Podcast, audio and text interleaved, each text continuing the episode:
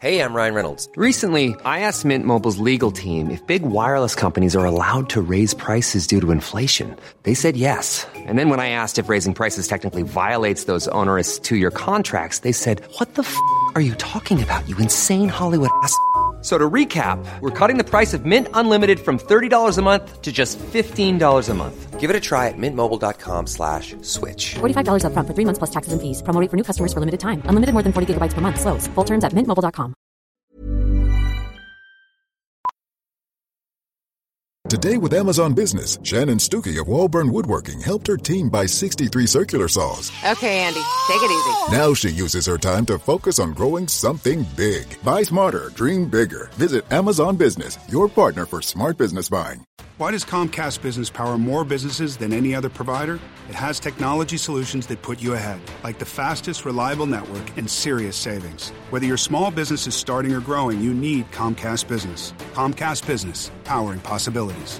Ask about Comcast Business Internet and Security Edge, or find out how to get a $500 prepaid card with a qualifying gig bundle. Call or go online today to learn more. Offer ends 10 23 22. Restrictions apply. Call for details. Tuklas Isang magandang gabi po sa inyo, Sir Jupiter, at sa lahat ng bumubuo ng inyong channel. Nais ko lamang magbahagi ng karanasan namin ng mga kaibigan ko. Tawagin niyo na lang ako sa pangalang Junior. Taong 2011 ay nagkaroon kami ng isang project sa school. Ito ang naging daan para maranasan namin ang kahindik-hindik na parte ng aming buhay.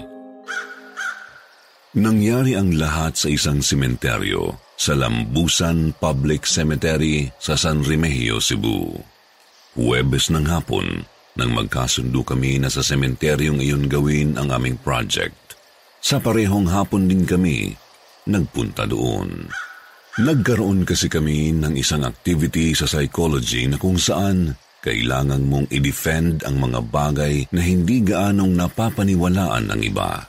Kaya naisip namin na makakatulong ang kilalang sementeryong iyon. Aware kami na ang sementeryong iyon ay nakakatakot talaga. Kung ikaw ay taga San Remigio, alam kong alam mo na maraming nagkakalat na buto ng tao sa kung saan lang sa gilid-gilid ng sementeryo. May makikita kang bungo sa kahit saan ka tumingin. Kahit na nagkakatakutan, ay nilagasan na lang namin ang aming loob. Nakarating kami sa Lambusan Public Cemetery mag-aalas sais na ng hapon. Unti-unti na ring dumidilim ng mga oras na yun. Sa bukana pa lang ng sementeryo ay nananayo na agad ang balahibo namin. Kakaiba rin yung lamig nang pumasok na kami. Sa takot ay nagkakasiksikan na kami sa isa't isa. Para patunayan na totoo ang mga multo sa sementeryong iyon, nagdala kami ng dalawang kamera. Hindi pa ito yung mga kamera na nasa cellphone. Ito yung mga kamera na kailangang gamitan ng memory card. Nang magsimula na kaming mag-record, nagtaka kami dahil biglang nagkukurap-kurap ang kamera ni Alice, yung kaisa-isa naming kasama na babae. Kaya yung isang kamera na lang muna ang ginamit namin. Maingat kaming naglakad at todo iwas kami sa mga maaari naming maapakang buto ng tao. Napahinto kami nang makita na namin yung sinasabi ni Jepoy na mga nitso. Bago kasi kami pumunta doon, ay nakwento niya pa sa amin na merong kakaiba sa mga nitso na nasa banda doon. Kahit nananayo ang mga balahibo namin ay nagpatuloy pa rin kami. Nang nasa harap na kami ng mga nitsong magkakapatong, bigla kaming nakarinig ng tunog. Yung tunog na parang may nauntog sa simento. Nagkatinginan kami saglit. Lumapit kami sa nitso at may narinig na naman po kaming tumunog. Para bang may mga taong nasa loob ng nitso na iyon. Napatakbo kami nang biglang sunod-sunod na yung kalabog na naririnig namin. Sobrang kaba namin ng mga oras na iyon. Nang i-check namin yung recording, biglang nag-blackout na yung isang camera. Sinubukan naming paganahin pero hindi na talaga nagbukas. Pakiramdam namin, ayaw ng mga kaluluwang nandun na nagre-record kami. Tumambay muna kami sa tapat ng isang parang waiting shed. Nag-usap-usap kami saglit kung itutuloy pa ba namin Nakakadagdag din kasi sa takot namin yung dilim ng lugar. Hindi sapat yung dala naming flashlight. Nagkasundo na kaming gawin na lang sa umaga ang project pero nang may matanaw kaming isa pang nitso, napahinto na naman kami. Naagaw noon yung atensyon namin, Sir Jupiter. Sa lahat ng nitso na nandun, yun lang po ang maayos. At base sa itsura nito, parang mayaman yung kamag-anak ng patay na nandun. Makinis yung marmol na halatang bago pa, tapos ang dami pang sariwang bulaklak. Mapapatingin ka talaga doon kasi ang ganda ng nitso. May sarili pa siyang lagayan at may gate. Nakakailang hakbang pa lang kami palapit doon ay napahinto na agad kami sa narinig namin. Pinakinggan naming mabuti yung boses na impit. Hindi kami pwedeng magkamali, Sir Jupiter. Nagmumula yun doon sa magandang nitso. Boses ng lalaki at babae na parang nakabusal. Ilang beses kaming nakarinig din ng mga kalabog sa loob na parabang gusto nilang kumawala. Sa pag-aakalang buhay na tao ang nandoon, ay sinubukan namin silang kausapin. Pero hindi naman sila tumutugon. Nag-iingay sila at puro kalabog sa loob ng nitso. Natigil lang kami nang mabasa ko ang taon ng pagkamatay sa lapida. Nanlaki ang mga mata ko at nananayo ulit ang mga balahibo ko nang mabasa ko ang Date of Death, 1998. Hindi ko na nabasa ang pangalan ng patay dahil inunahan ako ng kaba. Dahil doon ay naisip agad namin na ang nitsong yun ay matagal nang nandoon. Ibig sabihin sa ganoong katagal, ganoon na rin kahaba ang panahon na nandoon ang bangkay sa loob. Kaya malabong tao ang nandoon. Hindi rin naman bagong simento ang lapida, kaya paano? Napaatras kaming magkakaklase ng matanto namin ang bagay na yun. Sinubukan naming mag-record muli pero biglang kumislap yung screen ng camera namin. Bigla rin kaming nakaramdam ng paninikip ng dibdib. Yung feeling po namin ay parang may vibration sa kinalalagyan namin. Hindi naman po kami nahihilo pero ang bigat ng pakiramdam namin. Habang nangyayari po yun, Sir Jupiter, palakas po ng palakas ang kalabog sa magandang nitso. Bago pa may mangyaring mas malala sa amin, ginawa namin ang makakaya namin para makaalis ka agad doon sa harapan ng nitso na yun. Hindi po yun naging madali kasi kahit yung nasa utak namin ay gusto na naming tumakbo pero hindi umaayon ang kilos namin dahil sa vibration para kaming pinababagal noon. Pero sa awa naman po ng Diyos sa pamamagitan ng pagdadasal, nalagpasan namin ang pagsubok na iyon, saka na kami nakahinga ng maayos. Huminto kami saglit at napaupo na lang sa sobrang hingal. Nasa gilid lang kami ng iba pang nitso ng mga sandaling iyon. Lahat kami hindi alam kung ano ba talagang mayroon sa nitsong iyon. Makalipas ang ilang minuto ay nagdesisyon kami na tuluyan ng umalis sa sementeryong iyon. Bago kami makalabas doon ay kung ano-ano pang mga kalabog ang narinig namin.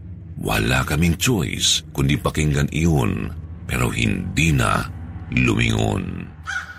Kinabukasan ay hindi kami nakapasok sa school.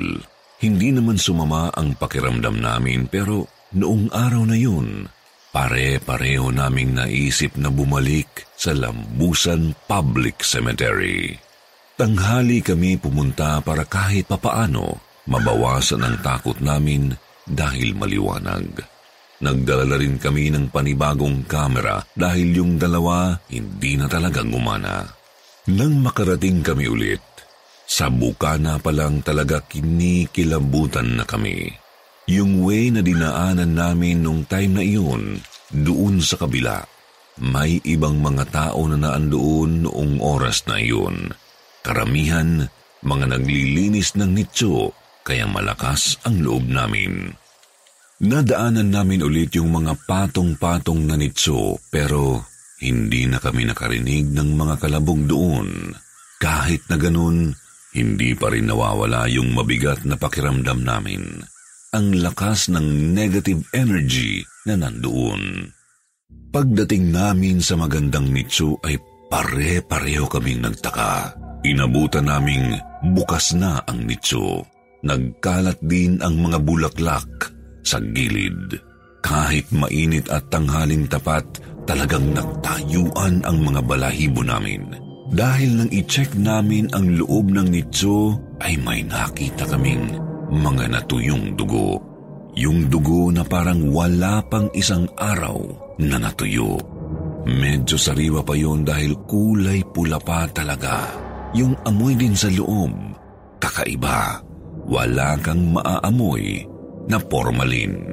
Hindi na namin na-record ang nakita namin dahil naunang tumakbo si Alice palabas ng sementeryo. Nasa kanya kasi ang kamera. Pinagmasdan ko muna ng mabuti ang palibot ng nitso at sa ginawa kong yun ay mayroon akong nakita. May isang piraso ng tsinelas ang nandoon. Nagkulay pula na ang tsinelas pero ang original color talaga niya ay white. Sadyang nabahiran lang talaga ng dugo. Chinelas ng babae ang nakita ko na yun. Kukunin ko sana pero biglang may dumating na lalaking matangkad. Mukhang caretaker siya ng mga nitso na nasa edad 30 yata. Pinaghinalaan niya kaming magnanakaw ng marmol. Hindi na kami nakipagtalo. Nang paalisin niya kami ay wala na kaming nagawa kundi lisanin na lang din iyon. Bukod kasi sa pagpapalayas ng lalaki, nararamdaman din namin na parang may mga nakatingin sa amin. Parang may mga kaluluwang nagmamasid sa amin at gusto rin kaming paalisin.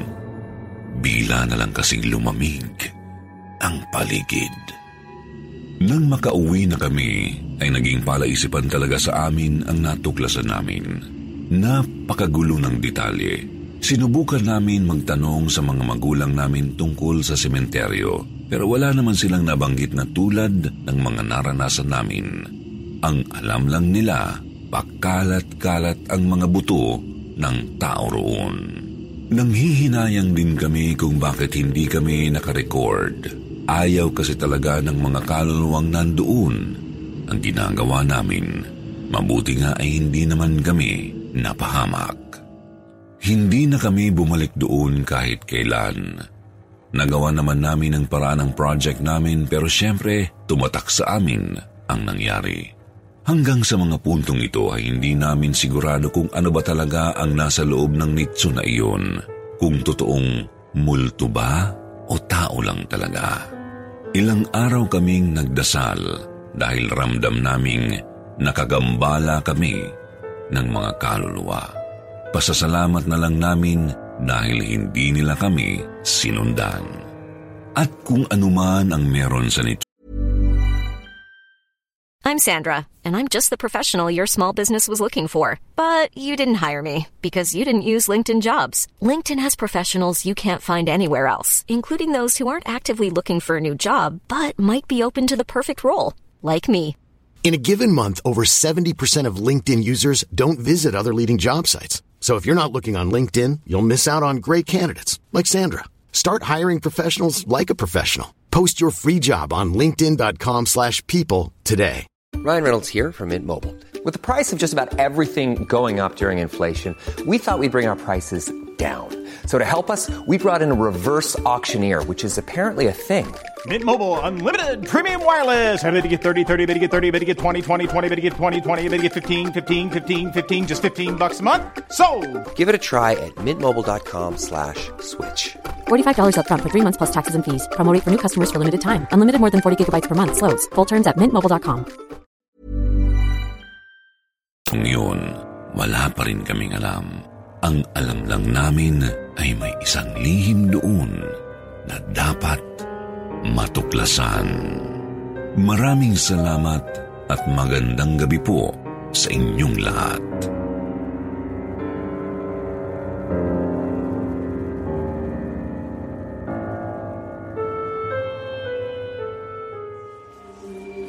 Lihim ng nakaraan.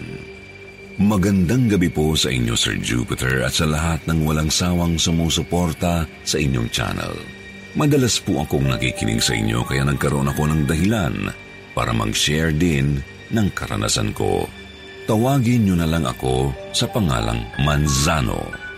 Taong 2009, nangyari itong karanasan na to pero buong buo pa rin sa alaala ko ang lahat. Ito rin kasi ang dahilan kung bakit nagkahiwalay kami ng fiancé ko. May 2, 2009, tumawag ang tatay ni Feline sa kanya at gusto daw nila akong makilala. Pinaalam na kasi namin ang tungkol sa kasal. Pagkatapos maihanda ang lahat ay bumiyahe na rin kami papuntang Baguio, Benguet. To make the story short, mainit akong tinanggap ng pamilya ni Feline. Ang babait nila noong una ko silang mamit, as in sobrang asikaso nila ako. Hindi sila yung tipo na may kaya sa buhay na tumitingin sa estado ng buhay. Tanggap nila kahit nasa airport lang ang trabaho ko. Sa unang gabi pa lang, nag-inom na agad kami kahit kagagaling ko lang ng biyahe. Nagkasarapan sa inuman kasi wala akong hiya na nararamdaman. Mga bandang alas 11 na ng gabi ay unti-unti na akong nalasing. Kaya nagpaalam na ako sa kanila na magpapahinga na. Second floor ang room namin ni Feline. Kaya ko pa naman umakyat ng hagdan noong mga panahon na iyon. Pero ang muntikan ng makapagpadulas sa akin ay yung nakita ko sa may gilid ng hagdanan nila. Medyo malapad kasi ang hagdanan nila at may space pa sa kaliwa. Napatingin ako doon kasi may babaeng nakaupo at nakayakap sa sarili niyang mga tuhod. Nagawa ko pa nga po siyang kausapin kasi akala ko kamag-anak lang din ni Nafelin at baka lasing na rin. Hindi siya tumutugon sa akin pero nakikita at naririnig ko yung paghikbi niya. Napalingon ako sa taas dahil dumating na si Feline. Tinulungan niya akong makaakyat pero paglingon ko sa babae, wala na siya sa gilid ng hagdanan. Kahit medyo hilo na ako noon ay napaisip ako sa nakita ko. Alam ko sa sarili ko na hindi yun dala ng kalasingan. Naglaro sa utak ko yun hanggang sa magising na ako kinabukasan. Pagbaba ko sa sala para kumuha ng pagkain ni Feline, napansin ko sa hagdanan na meron doon tatlong baitang na iba ang kulay, kulay pula. Isang baitang ang laktaw nila sa isa't isa. Plain lang yun at walang kahit na anong nakasulat. Hindi ko na lang tinapakan sa pag-aakalang kakapintura lang. Alas tres ng hapon habang nagkakape kami ni Feline kasama ang mga pinsan niya, nabanggit ko sa kanila ang nakita ko sa gilid ng hagdanan. Nagkatinginan silang magpipinsan. Nagkakabulungan sila at nagtuturuan kung sino raw ba ang magsasabi sa akin. Wala akong ideya kung ano ang tinutukoy nila noon. Nang maiwan na kami ni Feline doon, siya na mismo ang nagsabi sa akin kung ano ang meron sa hagdanan. Sabi ni Feline ay may nagpapakita raw talaga sa hagdanan na babae. Hindi raw niya kilala kung sino yun. Pero base raw sa kwento ng mga matatanda sa pamilya nila, nadulas daw sa hagdanan na yun ang babae. Yung tatlong baitang ang naging parang lagusan ng babae para magpakita siya. Kung sino raw ang tatapak sa tatlong baitang na iyon, ay makikita ang babae. Nangyari daw yun dahil naposes ang hagdanan nang tumulo ang dugo ng babae sa nasabing baitang. Hindi ako kumbensido sa una sa kwento ni Feline. Wala naman kasi akong kaalaman na pwede palang mangyari ang ganoon. Dahil alam ko na ang tungkol doon, kinausap na rin ako ng tatay ni Feline, si Tito Fred. Pinagbawalan niya akong tapakan ang kulay pulang baitang Guguluhin daw kasi ako ng multong iyon kapag naapakan ko ulit. Medyo kinilabutan ako noon sa nalaman ko. Hindi ko inakala na may ganun palang sikreto sa loob ng bahay nila. Kaya pala ang sabi sa akin ni Feline noon, bibihira lang daw silang magpaakyat ng bisita sa second floor. Sinunod ko ang paalala nila. Tuwing aakyat ako ay iniiwasan ko na ang tatlong baitang na iyon. Pero may mga pagkakataon talaga na parang gusto ko siyang tapakan. Curious ako sa kung ano nga ba talagang nangyari sa babae. May kung ano kasing pumapasok sa utak ko na nagsasabing may kulang sa kwento nila. Pakiramdam ko, Sir Jupiter, may hindi sila sinabi. Ewan ko po, out of nowhere, Bigla ko na lang naisip ang bagay na yon. May 6, 2009, umalis ang karamihan sa bahay na iyon. Ang natira na lang ay si Feline at yung ibang pinsan niya na babae. Nasa bakuran si Feline noon habang kausap ang mga pinsan niya. Ako naman, nasa second floor lang. Naisipan kong tapakan yung pulang mga baitang. Tutal, wala namang makakakita. Bago ko gawin yun, ay inihanda ko na muna ang sarili ko. Pag-apak ko ng isa kong paa, nakita ko agad sa gilid ang babae. Sa pagkakataong iyon, ay nakatayo na siya sa gilid. Nakasuot siya ng pangkatulong na kulay puti. Nakatakip ang buhok niya sa mukha at nakayuko siya. Nang subukan ko siyang kausapin, unti-unting umangat ang mukha niya. Unti-unti ko na rin nakita ang itsura ng kanyang mukha. Sa maniwala po kayo sa hindi, kitang-kita ng dalawa kong mata ang namamaga niyang mukha. Maputi na ang mukha niya, pero may mga bukol, nangingitim yung mata na parang binugbog. Sa nakita kong yun, naisip ko agad na malabong nadulas lang siya sa hagdanan. Natakot ako kaya mabilis kong inalis ang paa ko sa baitang pero hindi ko inakala na sa paghakbang ko sa isa pa ay madudulas ako. Nawalan daw ako ng malay sabi ni Feline nang malaglag ako sa hagdanan. Akala ko kasi gising na gising pa rin ako noon. Ang huli ko kasing natatandaan nang tumakbo ako pababa, may isang babae at lalaki sa hagdanan. Nasa ilalim yung babae tapos nasa ibabaw yung lalaki. Naririnig ko na umiiyak yung babae. Pagkatapos po noon, nagising na lang ako sa kwarto kasama si Feline at naaksidente nga raw ako. Nagdahilan na lang ako sa kanila na kaya ako nadulas eh dahil sinubukan kong iwasan ang baitang. Naniwala naman sila kaagad. Pero sa loob ko, Nagkaroon na ako ng duda sa pamilya ni Feline. Ramdam ko na pinatay ang babae. Yun ang gusto niyang iparating sa akin noong tapakan ko yung baitang. Kaya hindi na ako nakatiis nung araw na yun. Kahit na hindi ako sigurado sa mga nalaman ko, kinausap ko pa rin si Feline. Niyaya ko siya sa ibang lugar para pag-usapan ang bagay na yun. Sa kapipilit ko sa kanyang umamin sinabi niya ang totoong lihim ng hagdanan na iyon. Bigla akong natakot sa pamilya ni Feline nang malaman kong tito niya ang pumatay sa babae. Dating katulong ng lolo at lola niya ang babae na ginahasa sa hagdan ng tito niya. Ang sabi niya, may sakit sa pag-iisip ang tito niya. Pagtapos daw gahasain, binugbog hanggang sa nawalan na ng malay. Dahil sa nalaman ko ay pinilit ko si Feline na isumbong sa mga pulis ang nangyari. Pero sabi niya ay matagal na raw nangyari yun, kaya malabong masolve pa raw. Isa pa, kilala niya raw ang mga kamag-anak nila. Hindi sila papayag na lumabas yung baho ng pamilya nila. Kahit nawala na yung tito niyang gumahasa, damay-damay sila kung nagkataon. Walang balak magsumbong si Feline, kaya bago kami umuwi ng Manila, ako na mismo ang lumapit sa mga pulis. Hiningan nila ako ng statement tungkol doon sa nangyari.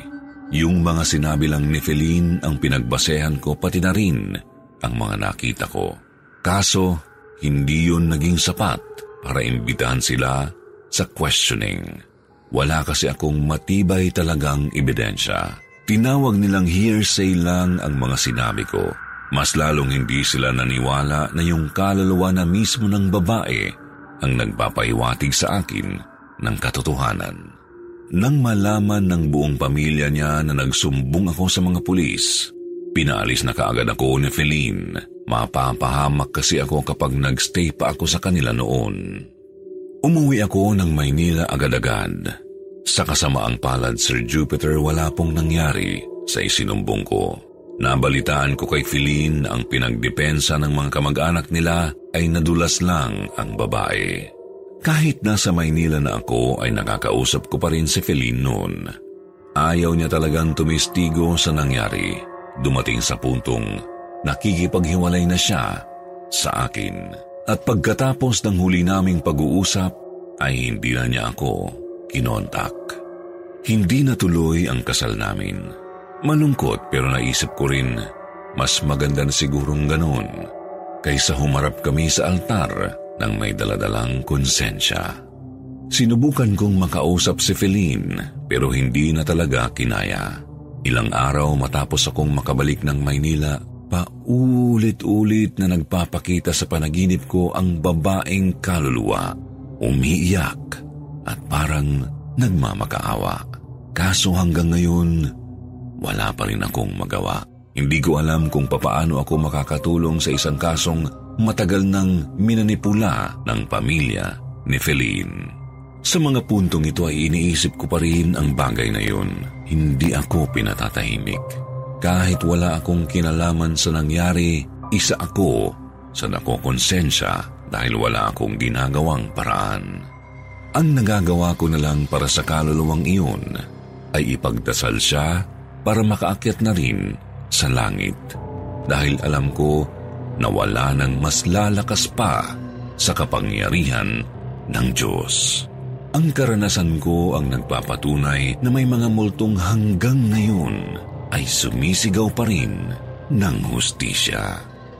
Hanggang dito na lang po, Sir Jupiter. Maraming salamat at magandang gabi.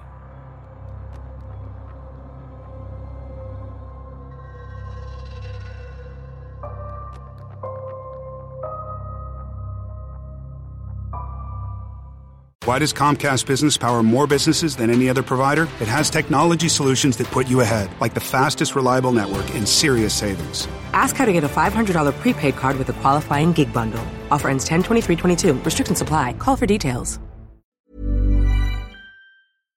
Even when we're on a budget, we still deserve nice things. Quince is a place to scoop up stunning high end goods for 50 to 80% less than similar brands. They have buttery soft cashmere sweaters starting at $50, luxurious Italian leather bags, and so much more. Plus, Quince only works with factories that use safe, ethical, and responsible manufacturing. Get the high-end goods you'll love without the high price tag with Quince. Go to quince.com/style for free shipping and 365-day returns.